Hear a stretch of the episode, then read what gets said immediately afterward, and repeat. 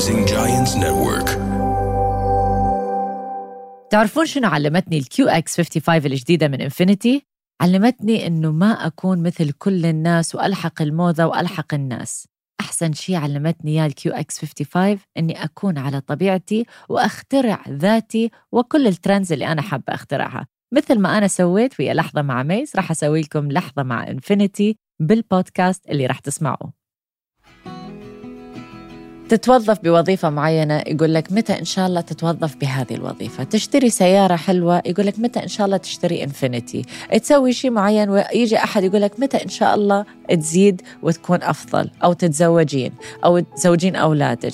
ما نخلص من توقعات الناس. إذا أنت حسيت أو أنت حسيتي أن توقعات العالم اللي حواليكم أهلكم أصدقائكم صار عبارة عن ضغط نفسي.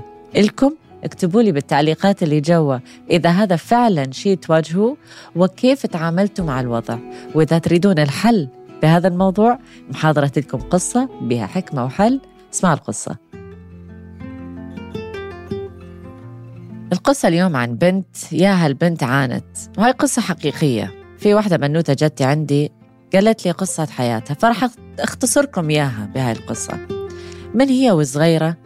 الأم كانت مربيتها إنه لما تكبرين تتزوجين ولازم سن معين تتزوجين فلازم تنجحين حتى تتزوجين ولازم تسوين حتى تتزوجين. إزعاج صح؟ بس هذا كان ضغط الأهل أو ضغط الأم بالأخص. الأب كان يضغط عليها لازم تنجحين حتى تتوظفين حتى تفوتين للجامعة. فوين ما تروح هذه البنت كان عليها ضغط ضغط ضغط من طلبات وتوقعات يا الأهل يا الأصدقاء يا المدير يا المدرس. بعد ما كبرت هذه البنت وصلت لسن معين اتزوجت بس حتى تفتك من أمها. طبعا هذا الزواج كان فاشل واضطرت تتطلق. أول ما تطلقت صار عندها ردة فعل اتجاه هذا الموضوع. جدتي عندي قالت لي ميس أنا مليت من هذا القطار الوهمي. لازم أنتظر بمحطة معينة وانتظر محطة الزواج محطة الأطفال محطة آه، اللي لازم أنتبه على شكلي وأنتبه على جسمي. وأنا عمري خلص وراح وصرت واحدة ما حلوة. ولا تهنيت لا بالزواج ولا بالأطفال ولا بالعمل ولا بشيء بحياتي. أنا إنسانة تعيسة. شو الحل لهذا الموضوع؟ وقتها جلسنا مع بعض أكيد جلسات عديدة. بس وصلنا من وراء هاي القصة الحكمة القوية اللي وصلنا بيها ودرس أريدكم تتعلموه إنه الجملة اللي قلتها قبل شوية المحطة الوهمية والقطار الوهمي. العمر عبارة عن لحظة. صح عندنا محطات هواية بحياتنا بس أريدكم تركزون على هذه الجملة. المحطة الوهمية والقطار الوهمي. اخذوا لحظة فكروا بهذا الموضوع. خليني أقول لكم الحل اللي أعطيتها إياه. كل إنسان بحياته يمر بمحطات معينة. أول ما ينولد يكون طفل يعيش طفولته ويرجع يكبر ويدخل يتوظف الجامعة يتزوج أطفال. هاي الدنيا هاي الحياة. فإحنا نسميها محطات.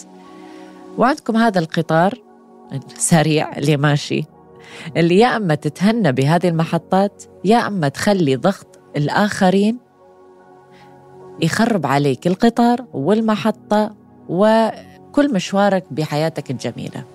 واللي قصدي من هذا الموضوع يا جماعة الخير إنه صح الأهل رح يكونوا موجودين في حياتنا يتمنوا لنا الخير يتمنوا لنا الأحسن وأكيد هم يتمنون عندهم أحفاد. فرح يقولون متى نفرح منك؟ متى رح تتزوجي؟ للبنت وللشاب مش بس للبنات فقط لأنه الشباب هم عليهم ضغط. ونفس الشيء للعمل ولنجاح العمل. إنه متى متى ومتى ومتى. ونفس الشيء مع العمر. العمر يقول لك آه كبرت ما أقدر أجيب بعد أولاد. آه كبرت ما أقدر أفتح بزنس آه كبرت بطلت حلوة. آه كبرت.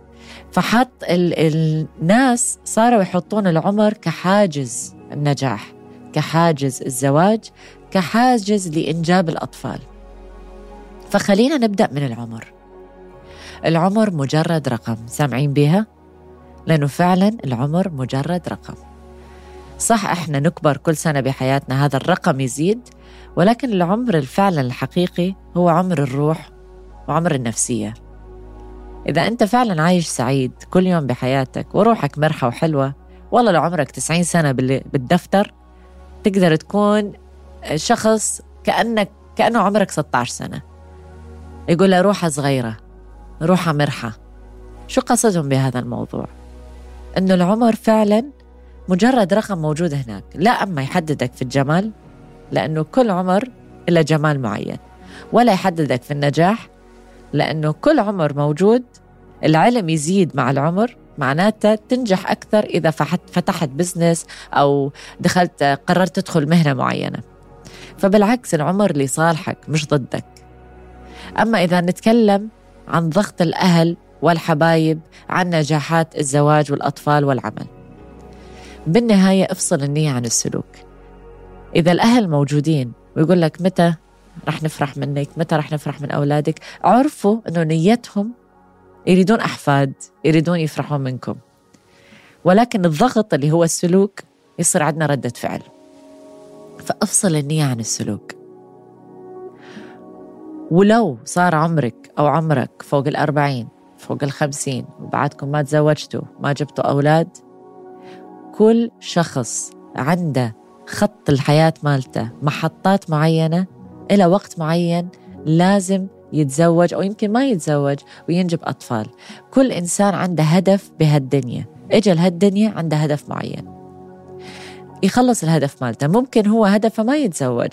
أو ممكن هو أساسا ما المفروض يجيب أولاد المفروض يساعد الفقراء المفروض يتبنى المفروض إلى هدف معين بهالدنيا. وفي ناس لا عندهم محطة معينة بعد العمر الخمسين يتزوجون.